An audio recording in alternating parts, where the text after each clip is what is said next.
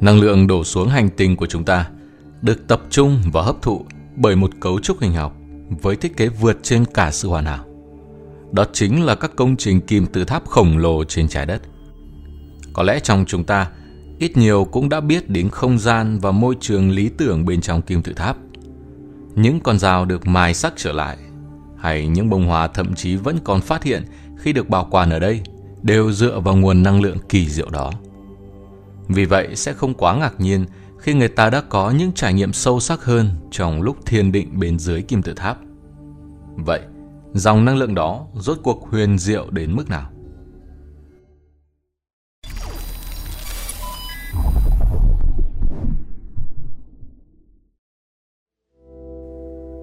Cách đây vài năm, kim tự tháp vĩ đại được viếng thăm bởi một người Pháp, là chủ nhân cửa hàng bán phần cứng và là một tác giả với tên gọi Anthony Bovis. Bovis đã ở lại trong căn phòng của vua Pharaoh được đặt ở chính giữa kim tự tháp. Chính xác là một phần ba tính từ đáy lên. Ngoài độ ẩm không bình thường ở đây, điều làm anh ta kinh ngạc chính là lẫn lộn trong đống rác do du khách để lại là những lon hộp có chứa xác của một con mèo cùng vài con vật bé nhỏ của sa mạc. Chúng đã đi loanh quanh trong kim tự tháp và chết ở đây. Thế nhưng bất chấp độ ẩm đó, tất cả chúng không hề bị thối rữa mà lại khô như những xác ướp vậy.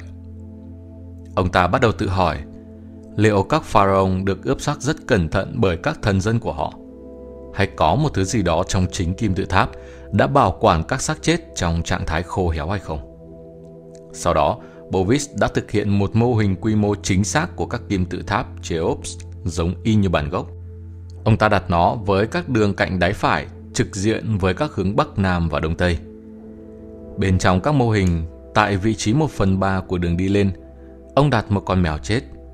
Nó đã trở nên khô như xác ướp, và ông kết luận rằng kim tự tháp đã làm tăng quá trình mất nước nhanh chóng. Các báo cáo về phát hiện này đã thu hút sự chú ý của Carl Double, một kỹ sư vô tuyến điện tại Paraguay. Người cũng đã lặp lại thí nghiệm với một số động vật chết và kết luận có một mối liên hệ giữa hình dạng và không gian bên trong các kim tự tháp với các tiến trình vật lý, hóa học, sinh học xảy ra bên trong không gian này. Bằng cách sử dụng các hình thức và hình dạng phù hợp, chúng ta sẽ có thể làm cho quá trình xảy ra nhanh hay chậm hơn. Double nhớ đến một sự mê tín cũ mà tuyên bố rằng một lưỡi dao cạo để lại trong ánh sáng của mặt trăng trở nên cùn hơn. Ông đã cố gắng đặt một cái khác vào trong mô hình kim tự tháp của mình, nhưng không có gì xảy ra. Vì vậy ông đã dùng nó cạo râu cho đến khi nó cuôn và sau đó đặt nó trở lại trong các kim tự tháp. Thật không ngờ nó trở nên bén trở lại.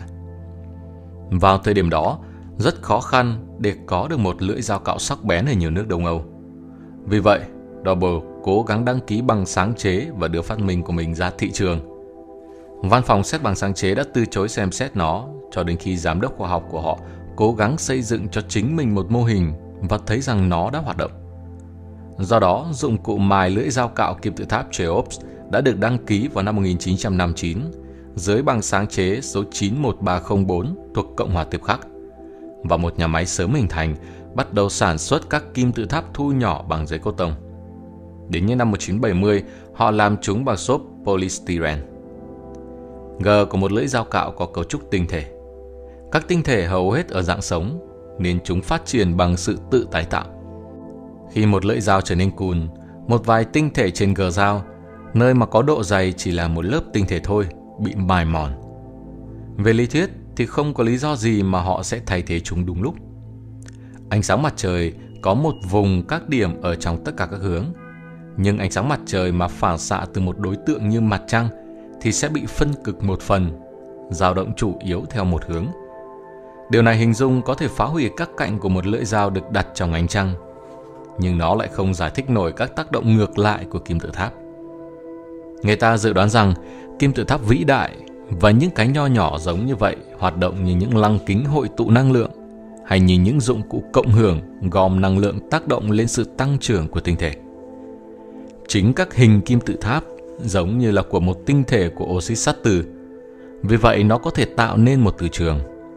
Lion Watson, một người đàn ông đã sử dụng một kim tự tháp nhỏ để giữ cho lưỡi kiếm Wilkinson được sử dụng 4 tháng liên tục được sắc bén. Trong năm 1968, một nhóm các nhà khoa học đến từ Hoa Kỳ và từ Đại học Erasmus tại Cairo đã bắt đầu một dự án triệu đô la để chụp X-quang kim tự tháp Chefren bên cạnh Cheops. Họ hy vọng sẽ tìm thấy những hầm mộ mới ẩn trong 6 tấn đá bằng cách đặt vài máy dò tại một phòng và đo đạc lượng xâm nhập của tia vũ trụ. Theo lý thuyết, các tia vũ trụ sẽ đi qua khu vực rỗng nhiều hơn. Các máy thu làm việc 24 giờ một ngày trong hơn một năm. Từ đầu năm 1969 cho đến thời điểm các máy vi tính IBM 1130 được chuyển về trường đại học để phân tích các cuộn băng. 6 tháng sau, các nhà khoa học đã phải chấp nhận thất bại. Các kim tự tháp đó không có ý nghĩa gì cả. Các băng được ghi âm với các thiết bị giống nhau từ cùng một điểm cho các tia vũ trụ hoàn toàn khác nhau. Các nhà lãnh đạo của các dự án Amgohead trong một cuộc phỏng vấn sau đó nói Đây là điều bất khả thi đối với khoa học. Bạn sẽ gọi nó là huyền bí, những lời nguyền của Pharaoh, phù thủy hoặc ma thuật. Có một số lực lượng bất chấp các định luật khoa học làm việc trong các kim tự tháp. Jules Green thuộc Hội Nghiên cứu Tâm linh đã thử nghiệm với hoa. Lấy bốn hoa hồng, ông đặt hai bông dưới kim tự tháp, một dưới một khối lập phương và một ở ngoài trời. Ông cũng làm như thế với bốn bông hoa tulip. Sau một tuần, những bông hoa tiếp xúc với không khí đã khô héo, trong khi những hoa khác vẫn còn tươi. Đặc biệt hơn là những bông hồng và hoa tulip trong các kim tự tháp thậm chí vẫn phát triển. Rốt cuộc bên trong kim tự tháp này ẩn chứa năng lượng khủng khiếp đến thế nào? Kim tự tháp hỗ trợ thiền định Một số người chưa hiểu rõ về kim tự tháp được thiền định hoặc đơn giản chỉ ngồi bên trong kim tự tháp trong một khoảng thời gian. Họ đã chia sẻ những cảm giác hoặc suy nghĩ sau đó. Điểm chung của những cảm giác là sự bình an, tĩnh tại, thoát khỏi sự dính mắc của thế giới và giảm bớt sự liên quan với các vấn đề vật lý. Với những cảm giác này, những người thực hành thiền định cảm thấy nhiều sự khác biệt hơn, giảm bớt những suy nghĩ lan man và dễ dàng đưa sự chú ý vào bên trong hơn.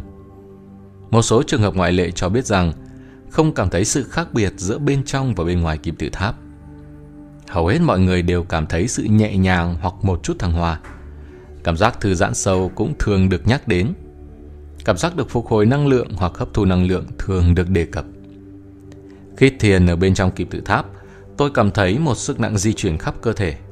Bắt đầu từ trên đỉnh đầu, di chuyển xuống vai, xuống thân và xuống hai chân.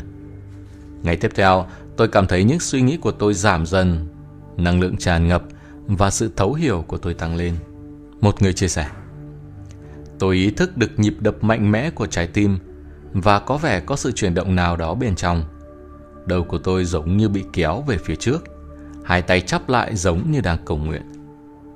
Cũng có những cảm giác khác xuất hiện khi thiền định bên trong cấu trúc kim tự tháp này. Cảm giác đầu tiên là sự yên lặng bình an.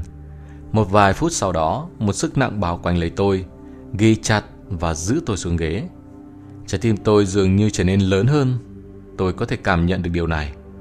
Có một sức mạnh nào đó đi vào trong trái tim và cũng đi ra từ đó. Toàn bộ cơ thể dường như đang rung động với một tiếng ù, giống như đang ở bên cạnh một chiếc máy đang hoạt động rất nhanh. Những người thường xuyên sử dụng kim tự tháp cho việc thiền định mỗi ngày chia sẻ rằng họ trải nghiệm được sự thanh thản và kết nối với năng lượng vũ trụ. Thậm chí một số người về việc nhận được những dấu hiệu tâm linh khi thiền định bên trong kim tự tháp làm tăng trưởng sự tỉnh thức vũ trụ trong họ. Tanny Hill, một nhà khoa học tâm linh, kể lại rằng sự nhận thức tâm linh của cô đã được tăng cường sau 7 ngày nhịn ăn và thực hành thiền định. Cô ấy nhận được thông điệp nên sử dụng kim tự tháp để có thể đạt đến trạng thái cao hơn của sự tỉnh thức và phát triển giác quan thứ sáu tồn tại sẵn bên trong. Hai nhà khoa học tâm linh sống một thời gian trong kim tự tháp gỗ ở Florida, Rev. Ron Osterbro và Miss Rose Stephens chỉ uống nước trái cây và chăm chỉ thực hành thiền định. Sau một tháng, cặp đôi thông báo đã nhận được những thông điệp về sự chữa lành vật lý, nguồn gốc và mục đích của con người, những thông tin tiên tri của tự nhiên. Petit, một người vẫn thường ngủ hai đêm mỗi tuần bên trong một kim tự tháp suốt một năm liền chia sẻ. Giấc mơ, đương nhiên, là một trạng thái của ý thức. Và tôi nhận ra rằng trong những tháng vừa qua, giấc mơ của tôi trở nên rõ ràng và sống động. Một vài giấc mơ rất chân thực và chất lượng như đang hiện diện ở tại đó. Gần đây giấc mơ về một đứa trẻ đang cười khiến cho tôi thấu hiểu được bức tranh tiến hóa của con người. Một đứa bé với khuôn mặt cười là hình ảnh minh họa sinh động cho sự tồn tại tự nhiên của con người trên hành tinh này. Đứa trẻ là một linh hồn già dặn nhưng quay trở lại trái đất tiếp tục trong hình hài của một đứa bé. Một lần khác, khi đang nằm trên chiếc võng bên trong kim tự tháp, ở trạng thái nửa tỉnh nửa mơ, tôi nhìn thấy một con đường rộng màu trắng với hàng cây dẫn về phía đồng cỏ bao la. Tôi giống như đang đi đến một nơi không có ai ở đó. Nhưng nơi đó khung cảnh thật đẹp, rộng khoảng 0,5 và dài khoảng một dặm anh. Trước mắt tôi là 8 kim tự tháp đẹp lộng lẫy. Mỗi kim tự tháp được phủ những màu sắc khác nhau. Những con đường đẹp hơn rẽ ra từ con đường chính dẫn đến mỗi kim tự tháp.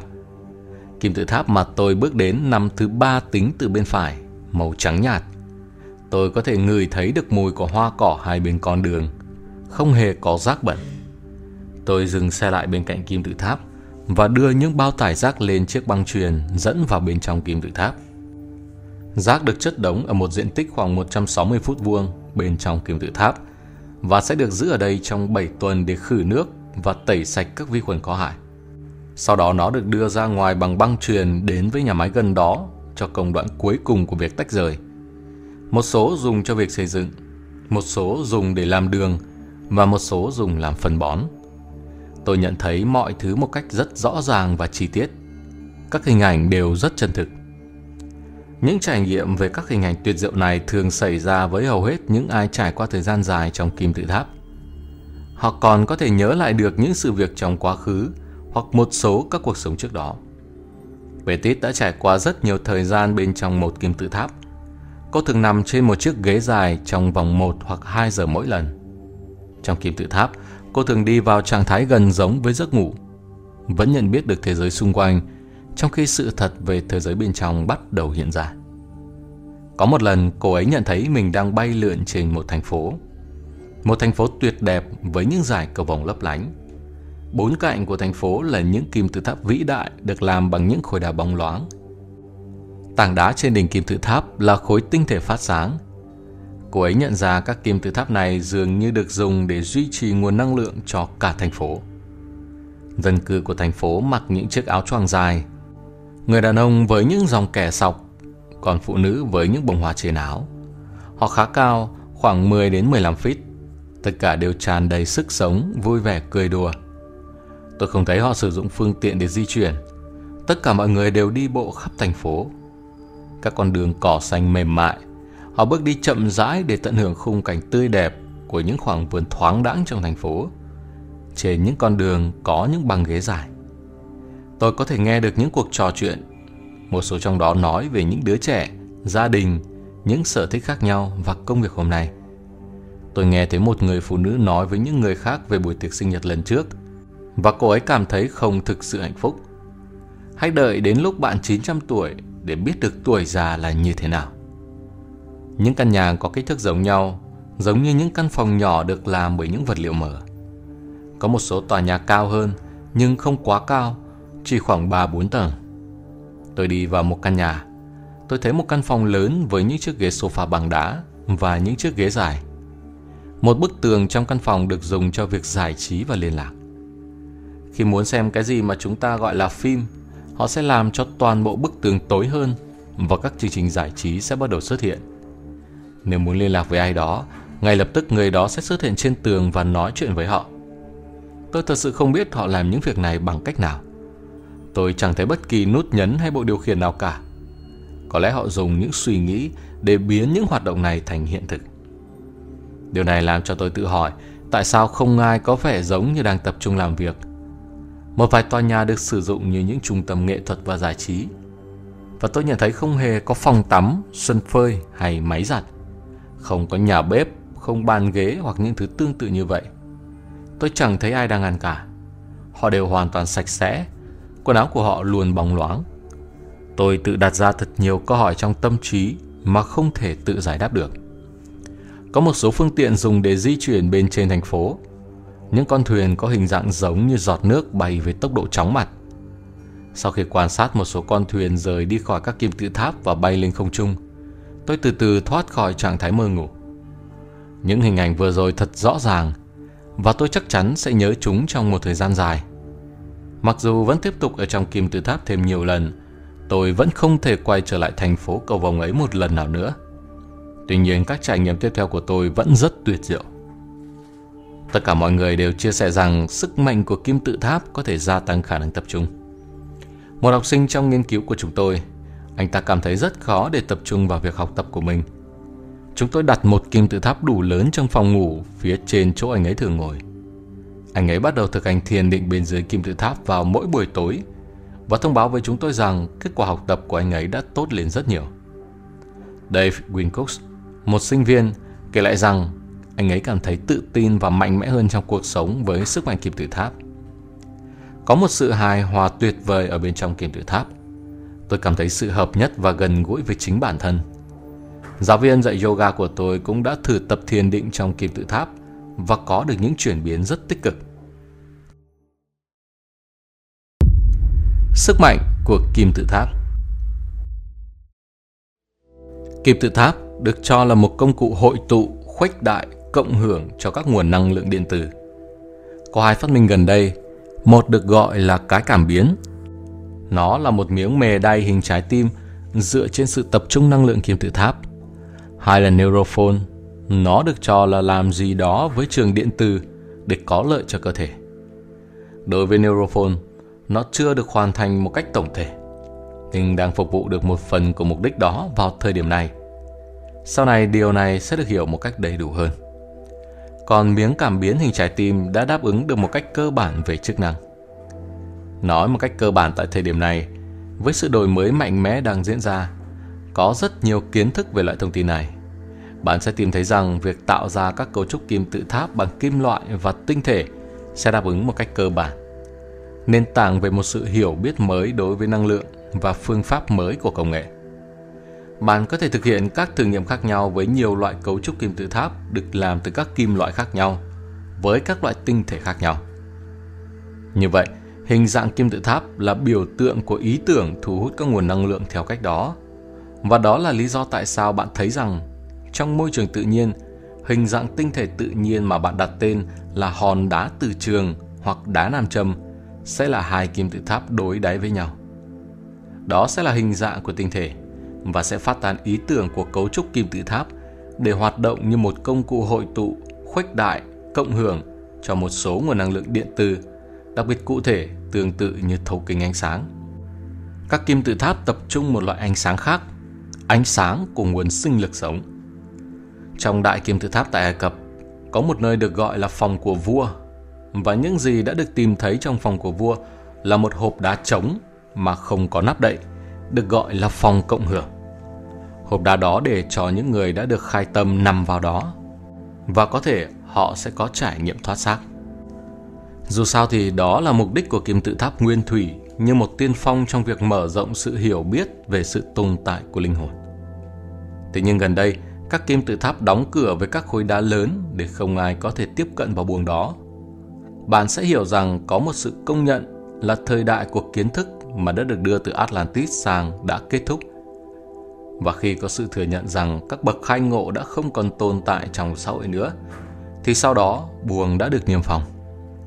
Chúng ta chỉ cần hiểu rằng ý tưởng của hình dạng đặc biệt trong tỷ lệ đặc biệt đó hoạt động như một thấu kính cho trái đất hoặc từ trường của bất cứ hành tinh nào. Trong cùng một cách rất giống với một lăng kính, sẽ hội tụ một chùm ánh sáng. Kim tự tháp sẽ tập trung một chùm tia từ tính. Ở một cách khác nhau, nó sẽ có tác dụng khác nhau. Và phải hiểu rằng dưới một kim tự tháp sẽ có một kim tự tháp đảo chiều. Bạn hãy tưởng tượng các tinh thể tự nhiên về chất từ là hai kim tự tháp bốn mặt và đầy đối đáy. Kim tự tháp là công cụ giúp họ tiếp cận với những linh hồn cao hơn. Trong thực tế, với việc điều chỉnh sự rung động, họ có thể nhận ra rằng chiều vật lý bạn đang đó rất là thô đặc. Thực tế thì nó rất ảo, đơn giản như cái bóng mà thôi. Với việc ở nhiều lần trong các căn phòng trong kim tự tháp này, họ cho phép chính mình thoát ra khỏi cơ thể để có những tầm nhìn xa gần mà cho họ hiểu về các thực thể vật lý. Ngoài ra nó còn là công cụ chiều thứ tư mà cho phép họ hiểu về chiều thứ ba. Trong một ý nghĩa nào đó, với một phương cách hai chiều. Các kim tự tháp còn được coi là một công cụ mật độ thứ tư. Họ chiếu mình vào chiều thứ tư và do đó quan điểm của họ về chiều thứ ba bị mất đi tính vững chắc của nó. Theo nhiều giả thuyết thì nó được xây dựng bởi những người Ai Cập cổ đại với những kiến thức từ thời Atlantis. Từ rất xa xưa, trong lịch sử của các bạn, đã có rất nhiều sự lai tạo giữa các giống loài. Hầu hết mọi người trong số các bạn đều có sự liên hệ với nhau. Và người dân ở Atlantis chính là những người dân bản địa chính gốc của trái đất, những người đầu tiên đặt chân đến thế giới của các bạn. Không có ai trong các bạn là người chính gốc ở trái đất cả. Do đó, con người và những công nghệ xuất phát từ Atlantis lan tỏa đi nhiều hướng và được tiếp nhận bởi nền văn minh Ai Cập cổ đại. Đó là cơ sở của việc tạo ra các kim tự tháp đầu tiên, trong đó có kim tự tháp Giza. Sự thật thì có rất nhiều kim tự tháp đã được xây dựng, nhưng phần lớn chúng đều nằm ở đáy đại dương Atlantic. Sau này hầu hết các kim tự tháp được xây dựng bởi người Ai Cập, nhưng đó là khi họ đã quên mất hầu hết những kỹ thuật và công nghệ đã được sử dụng ở Atlantis trong việc chế tạo ra sự rung động và cách chiến thắng trọng lực để đặt các tảng đá vào đúng vị trí. Vậy Đại Kim Tự Tháp được xây dựng cách đây hơn 10.000 năm trước với mục đích gì? Một cách đơn giản, nó là một tinh thể, một thỏi nam châm, một máy khuếch đại từ trường trái đất, một cỗ máy tập trung điện từ, một chiếc máy tạo cân bằng. Tại trung tâm của kim tự tháp, tại phòng của vua là nơi tập trung của các dòng năng lượng cho phép con người có thể nâng mức rung động của mình lên cao để trải nghiệm vượt ra ngoài cơ thể. Có thể dùng cách này để kết nối với bản thể cao cấp. Đó là mục đích đầu tiên thông qua việc nâng cao sự rung động năng lượng. Những suy nghĩ tại sao các kim tự tháp này lại được xây dựng đã trở nên có liên quan tới cuộc sống tiếp theo và được kết nối với những làng mộ. Bởi ngày trước, họ nghĩ rằng con người có thể có được sự bất tử của linh hồn. Điều huyền bí của những kim tự tháp Kim tự tháp được coi là một tượng đài đại diện cho đỉnh cao của sự thành công của các nền văn minh trước để lại cho các thế hệ sau. Một cột mốc của thành tựu, một biểu tượng của sự thành công và là hình ảnh mẫu mực về sự hiểu biết của họ về bản chất của sự thật. Mặc dù các kim tự tháp được xây dựng bởi cùng một chủng người di cư từ Atlantis trong thời kỳ của sự suy thoái, thế nhưng kiến trúc xây dựng các kim tự tháp càng về sau càng phức tạp và khó hiểu được hơn về mặt ý nghĩa kiến trúc, nhưng có sự phát triển từ kiến trúc thô đến tinh tế hơn, hoàn thiện, tiện ích và hòa hợp hơn với các thầy tế cũng như tôn giáo của họ. Đây không phải là điều mà những người dân bình thường có thể làm được. Nó tốn rất nhiều thời gian để nghiên cứu và nỗ lực cao độ mới có thể hoàn thành. Đây là điều chỉ có thể được thực hiện bởi một số cá nhân đã được chọn lọc thông qua nhiều năm nghiên cứu. Ban đầu khi các nền văn minh bị mất kiến thức nên không thể biết các kim tự tháp được làm với mục đích gì. Họ tưởng tượng ra nó là gì thì nó là như thế. Giống như việc đây là nơi chôn các vị vua Ai Cập, và nó được lưu truyền qua hàng thế kỷ. Thế nhưng không có bất kỳ vị vua nào được tìm thấy trong đó cả. Nó được dùng cho những mục đích cao cấp hơn việc an táng. Vài căn phòng được dùng cho việc thu hút và tích trữ năng lượng. Hầu hết các phòng dùng để chứa các phép tính và công thức toán học về sự đo đạc và các mối quan hệ của chúng với kích thước của kim tự tháp, đặc biệt là ba kim tự tháp chính ở Ai Cập. Cách nó được định vị và thiết kế, hướng và tất cả kích thước đều có thể được áp dụng như một ví dụ có ý nghĩa. Bất cứ điều gì và tất cả mọi thứ bạn có thể mơ ước đều ở bên trong nó. Trong nó chứa tất cả các công thức toán học mà nền văn minh đã có và bao gồm nhiều công thức toán học nền văn minh của bạn vẫn chưa tìm ra được. Các kim tự tháp giống như một kho chứa tất cả các kiến thức khoa học của nền văn minh này. Quay lại về cách mà những công trình này được xây dựng. Ngoài đại kim tự tháp ghi ra tại Ai Cập, chúng ta còn có cả những công trình đồ sộ ở Peru và Mexico. Làm sao họ có thể dựng những tượng đài bằng đá lớn như vậy? Trên các vì sao và trên nhiều hành tinh, họ dùng năng lượng để tạo ra tất cả mọi thứ. Và đơn giản, những tảng đá được tạo ra cũng bằng cách này nó cũng có thể được tạo ra từ chính nơi đó. Nhưng nếu chúng ta có khả năng sáng tạo hoặc tái tạo mọi thứ bằng năng lượng, chúng ta có thể di chuyển một vật từ bất kỳ nơi nào đến bất kỳ đâu bằng năng lượng tinh thần thuần khiết. Ngày nay điều này cũng có thể được thực hiện. Tại thời điểm này, giống như việc này đã được thực hiện ở thời điểm lúc đó. Nó đòi hỏi sự chú tâm và tập trung cao độ. Một nhóm các thầy tế đã được học về khoa học này và rất nhiều khoa học khác. Đây chỉ là một khía cạnh mà họ được huấn luyện. Kiến thức này được truyền đến từ Atlantis và kim tự tháp chính là một món quà của kiến thức. Những tảng đá chúng ta biết đã được khai thác và cắt ở một nơi cách đó khá xa và được truyền đến bằng khả năng ngoại cảm. Các thầy tế hộ tống các tảng đá chỉ được di chuyển và sau đó nâng chúng lên đúng vị trí mà sẽ được dựng vào. Công việc này đòi hỏi về tinh thần nhiều hơn thể chất. Các thầy tế được di chuyển theo cách thức thông thường hơn, có thể bằng xe ngựa. Họ sẽ đi cùng với các tảng đá và giữ chúng trong tầm nhìn của họ, vì họ muốn giữ sự tập trung vào các tảng đá một cách nghiêm ngặt.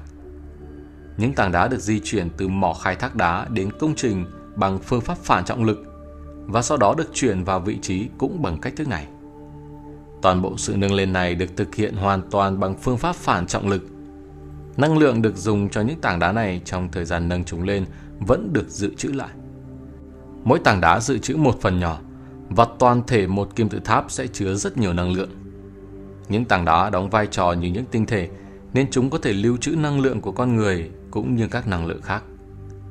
Hơn nữa, các tảng đá được sắp xếp ăn khớp với nhau một cách rất hoàn hảo mà không có bất kỳ loại vữa hồ hay xi măng gì. Và thậm chí chúng còn có những đường cong và tất cả ăn khớp với nhau.